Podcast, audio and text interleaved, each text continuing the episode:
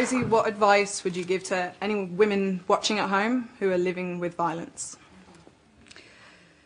You know, advice, is it a good thing? I would say you stay safe, but it will never get better. And you deserve more. You deserve to live a life where you can wake up every day and not have to worry about the day ahead, what decisions you have to make, whether you're keeping yourself or your children. You know, there is a life that you don't have to live.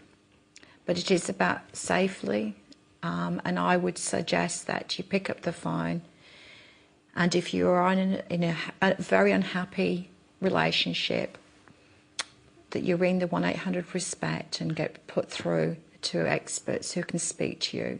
Because if you do speak to the wrong people who do give you advice, tell you what to do, what they would do in your position, you don't feel supported, you don't feel empowered, you feel judged and criticised. So my advice would be to speak to the family violence services and the crisis lines that are there, who totally understand the position you're in. That they're not to tell you what to do, they're just there to support you. They empower you, but you know that you're going to make the decisions you can when you're ready. And that's, you know, you are the expert in your life, and it's when you're ready.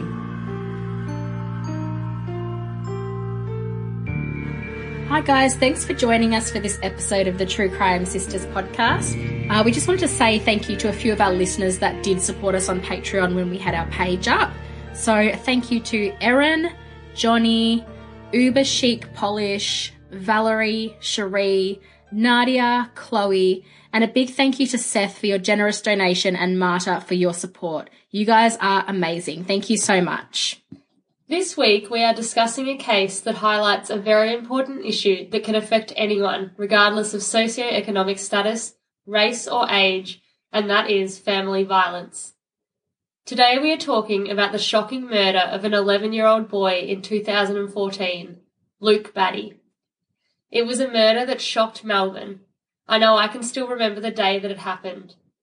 Following the tragedy, Luke's mother, Rosie, became a spokesperson, sharing her story about domestic violence with Australia, even winning Australian of the Year in 2015. We want today's episode to really highlight Luke and Rosie's journey and how insidious family violence is. So in preparation for this episode, we've read Rosie's book, which is a fantastic and heartbreaking read, and it's really well written. If you did want to know more about this case after you listen to the episode, we really recommend reading that book. So it's called A Mother's Story by Rosie Batty, and we just can't recommend it highly enough. Rosie is a really inspirational woman. She's really strong, and she's brought family violence into the forefront for many Australians, and I'm sure she's empowered people in a similar position to seek help. The 12th of February 2014 was a day like many others before it for 11-year-old Luke and his mother, Rosie Batty. Luke was a happy young boy, despite the fact that he had been through a lot in his short life. His favourite colour was yellow. He loved Lego, specifically Star Wars Lego and Lego City. He loved video games, in particular Minecraft. He was well-rounded, participating in a number of extracurricular activities, including footy, cricket and scouts. Luke enjoyed going to school and was known to be an intelligent young man who was capable of deep thinking, which his mum Rosie was very proud of. As usual, Luke woke up late for school and Rosie pushed him to hurry up, as many mums do on school mornings. The Battys lived in a small town on the picturesque Mornington Peninsula called Tyabb, which is 57 kilometres from Melbourne's central business district.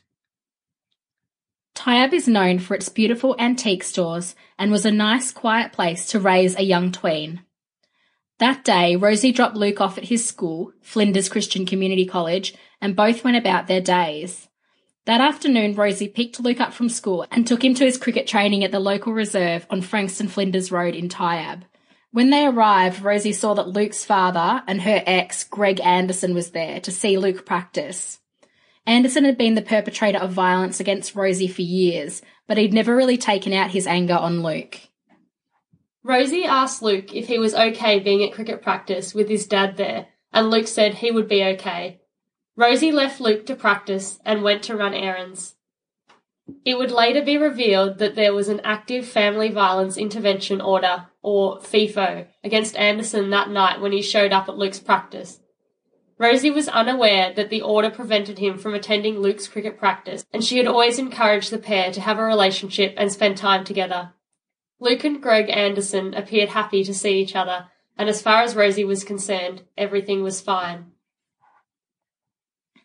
Rosie returned to the cricket ground just before 6pm to collect Luke, and she saw that he and his dad were playing a bit of cricket together as the coaches and players were packing up.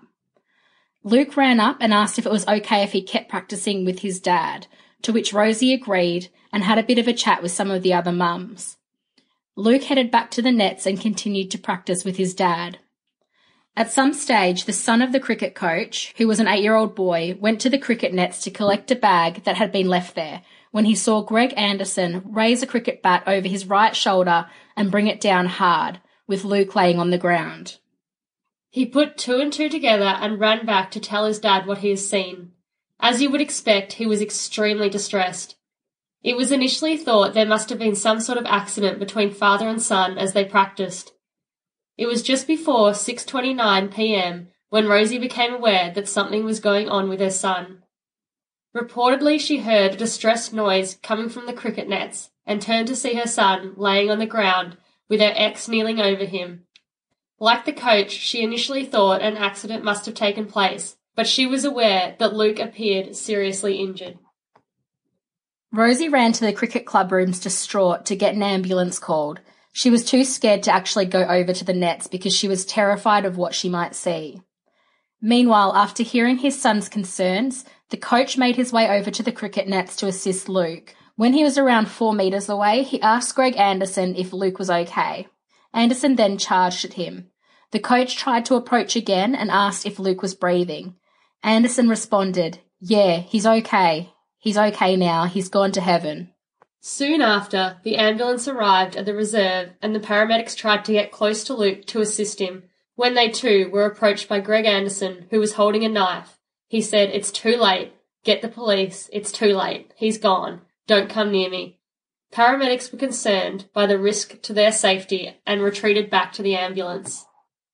One of the paramedics communicated that police were needed at the scene as soon as possible. Police constables Hester and Postlethwaite arrived soon after and approached the cricket nets. They saw a young boy laying on the ground and a man kneeling over him. As they approached, the man ran towards them holding a knife. He was covered in blood.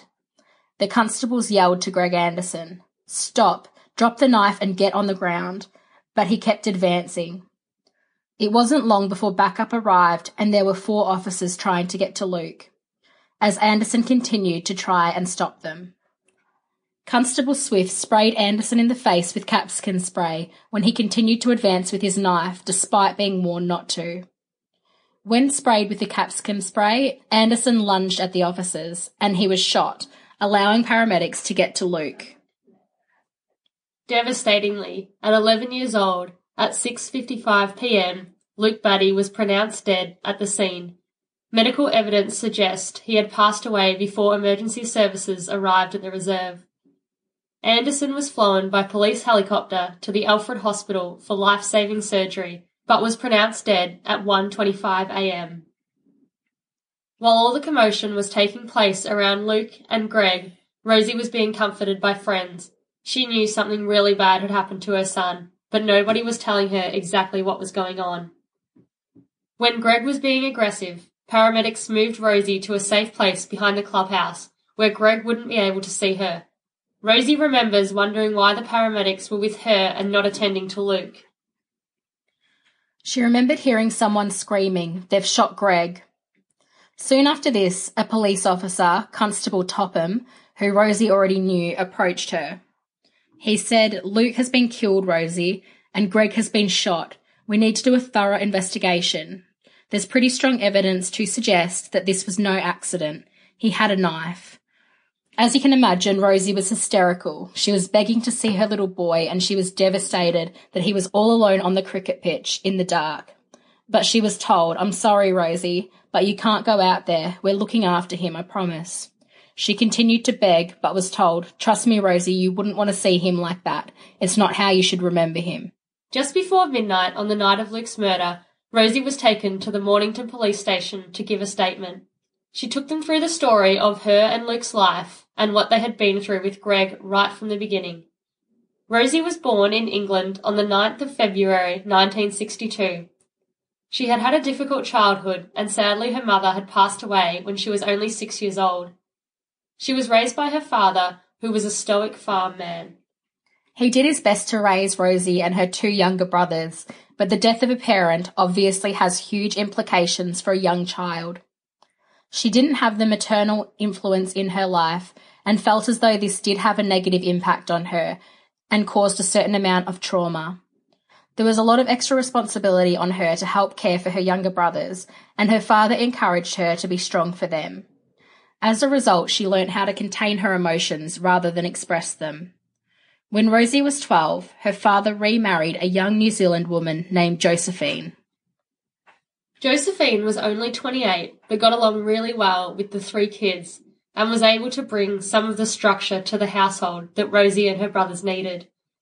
In 1987, Rosie moved to Brisbane, Australia, choosing Australia because it was one of the few places she was able to get a 6-month working visa. She found that the people were friendly, but the weather was extreme, very hot compared to what she was used to in England. She decided to move to Melbourne with a friend, Janet, where the weather was a little cooler, and found a job working in the office of a cemetery. When she went home to England after her working holiday, she realised how small it felt, and it wasn't long before she moved back to Melbourne to live. She moved in with a boyfriend who had a drinking problem, and the couple tried to make it work for around 5 years before Rosie decided that it was not working out. Following the breakdown of that relationship, when Rosie was 30 years old, she was working for a recruitment agency in the Melbourne CBD, and this was where she met Greg Anderson. She found him to be well-groomed, quick-witted, charming and attractive.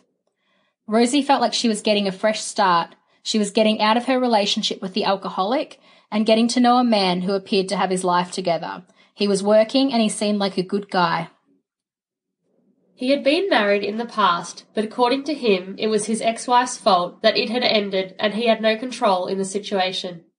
She actually felt sorry for him when he told her about his past relationship. But despite the fact that she found Greg quite charming and funny, she also found that he could be unnecessarily rude and inappropriate at times. For example, one night at a party, he pointed at one of Rosie's friend's legs and asked loudly, "How long have you had those veins on your legs?" Many of Rosie's friends didn't particularly like Greg. They got a bad vibe off him and thought he was a bit of a dickhead. She often felt as though she needed to apologise and make excuses for his behaviour. He would also come in and out of her life, at times treating her kindly and bringing her flowers, and at other times completely ignoring her. In 1992, Rosie was living in Belgrave on the outskirts of the beautiful Dandenong Ranges. While she loved the area, she felt isolated. She worked in the city and it was a long commute. There was also some pressure financially since she had a mortgage. Greg was still in and out of her life and continued to be a difficult person a lot of the time. His dark side was beginning to show in their sex life, and Greg was very deviant. He would even start having sex with her when she was asleep, even entering her house, having sex with her and leaving, which she hadn't realised at the time was rape. One of her friends approached her and told her that Greg had tried to rape her, which disturbed Rosie completely, and she decided to stop seeing him. She moved to Sydney briefly for work before returning to Melbourne and buying a house in Menzies Creek, which wasn't far from her original house in Belgrave.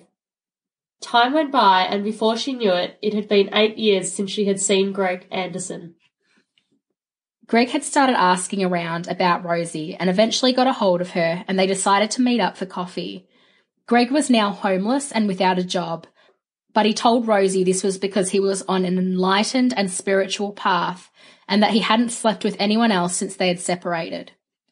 As is often the case, bad times were forgotten and happy memories were talked about, and the two laughed and enjoyed each other's company.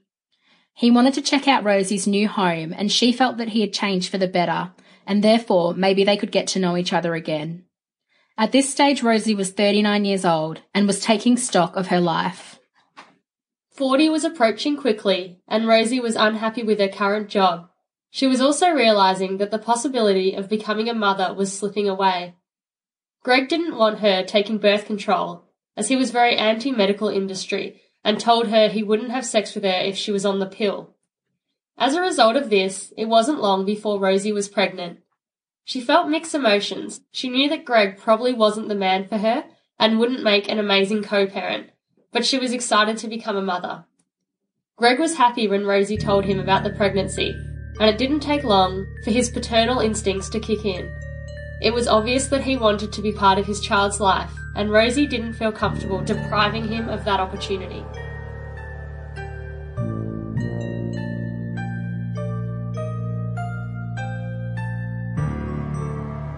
Things continued to be strained between the pair, but a lot of the time Greg Anderson seemed oblivious to Rosie's feelings. At one stage he asked her to marry him, in what Rosie believed was actually a joking manner, and when she brushed him off, he internalised the rejection, which he would take out on her later. Rosie enjoyed her pregnancy. She felt great, and she was lucky enough not to experience any morning sickness. The pregnancy was considered high risk because of her age, but was otherwise uneventful. When she and Greg found out they were having a little boy, they were ecstatic.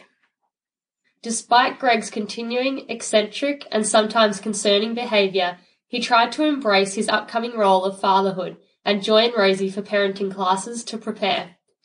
During her pregnancy, Greg showed up at Rosie's house one day with a parcel of fish guts and proceeded to burn them on the fire and rub them all over himself. He stated that this was a cleansing ritual. Another example of his eccentric, strange behaviour was when he arrived at Rosie's wearing a pair of goggles and stating that he had to wear them because the wire frames on his regular glasses were interfering with his brainwaves. He was paranoid and suspicious of everyone, including the mother of his child, believing that Rosie was trying to poison his water. Because of this often inappropriate behaviour and their strained relationship, Rosie didn't want Greg to be there while she was in labour with her child. She was more comfortable relying on two of her close friends to accompany her to the hospital and be her support people during labour. As it turned out, when she was in labour, Greg couldn't be contacted anyways, so this didn't end up being a problem. The labour ended up going for 16 hours before doctors and nurses decided that enough was enough, and Rosie was admitted for an emergency C-section. Soon after this, little Luke Geoffrey Batty was born. It was the 20th of June, 2002. Little Luke was a small baby at 5.95 pounds and with brown hair and big blue eyes. Rosie spent the first couple of weeks at home with her son, getting to know him and getting used to the highs and lows of new motherhood. Initially, Greg was a loving and caring father to Luke, but he began to get more argumentative with Rosie because he believed that he always knew what was best for Luke. Soon after Luke was born, Rosie's dad and stepmother came over from England to meet their grandson. Rosie really enjoyed having them there, and it made her wonder whether her and Luke would be better off moving to England to live. Her parents went with her to the legal aid office to find out what her rights were when it came to moving overseas with her son. She was told that they would need the signatures of both her and Greg to take Luke to live in a different country, or else Greg would be able to apply to have him return to Australia.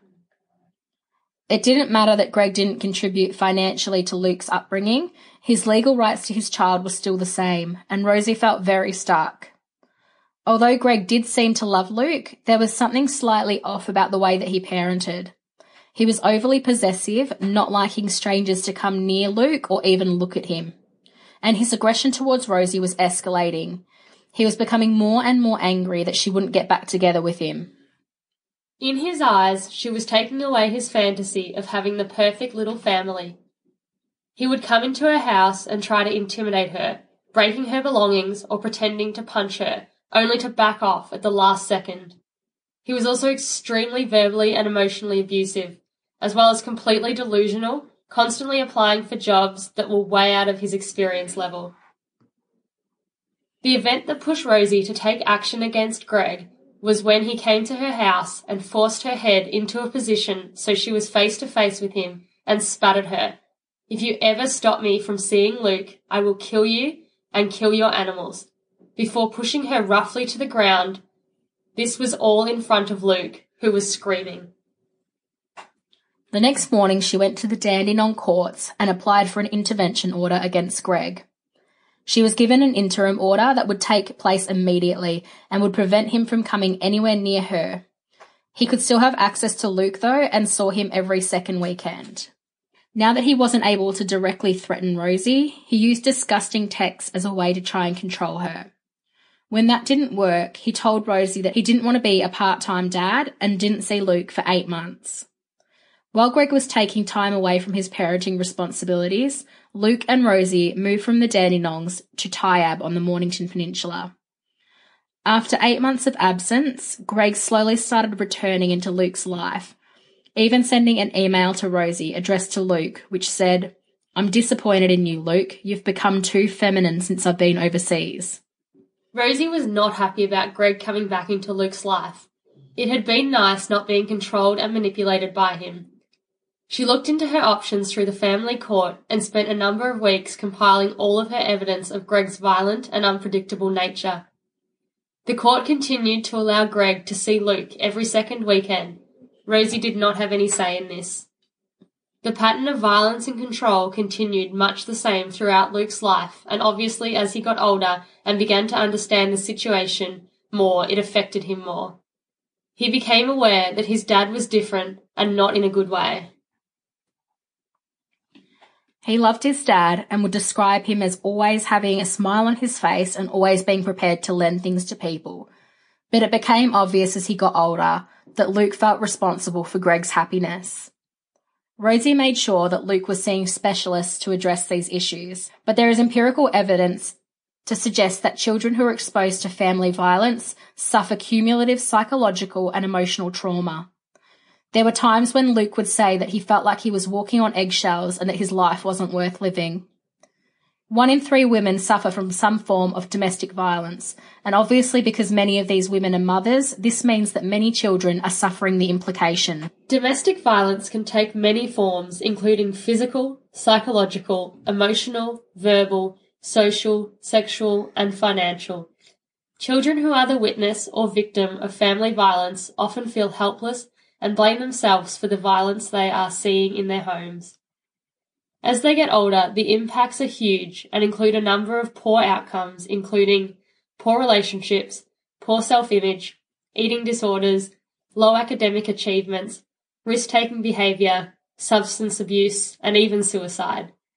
A child witnessing domestic violence against their mother is almost as damaging as being the victims of violence themselves and has a negative impact on development. Luke Geoffrey Batty died on the 12th of February 2014 at the hands of his father, Greg Anderson. His official cause of death was craniocervical trauma, which was caused by his father repeatedly and forcefully hitting him in the head with a cricket bat before stabbing a knife deep into his throat. The father that Luke loved chose to take revenge against his ex-partner, Rosie Batty, by taking away the one thing she loved most, her son. We hear about domestic violence so often that I think we almost become immune to it. In Australia, more than 1 woman a week will lose their lives to domestic violence, and in this case, a helpless 11-year-old boy. Rosie Batty became a campaigner for a number of years after the murder of her son. She shared her experience to shine a light on how domestic violence can really happen to anyone, regardless of where they live, their education. It doesn't discriminate. Rosie highlighted cracks in the system when it comes to domestic violence and how she felt that no matter what she did, she never felt she was empowered to protect herself and Luke. Rosie established a foundation, the Luke Batty Foundation, to help assist women and children who are affected by domestic violence. The foundation closed its doors this year. Rosie was also a big part of establishing a 2015 Royal Commission into Family Violence in Victoria, a 13-month inquiry into the prevention of family violence, early intervention, victim support, accountability of perpetrators, policies and programs. She's made sure that her son's death was not in vain, and it's truly admirable. Luke had a long life ahead of him when it was cruelly taken. Despite the struggles he had been through, it sounds as though he was a young man coming into his own and establishing his identity. And guys, if anything in today's episode rings true of your own experiences, or if you feel distressed, the Domestic Violence Hotline in Australia is 1800 737 732, which is 1800 RESPECT. Nobody deserves to be abused, and there is help out there. So please call the hotline if you need to and get some advice about how to get out safely. Our deepest thoughts go out to Rosie and all of Luke's friends and loved ones. Thanks guys for listening to today's episode, and until next time, please stay safe.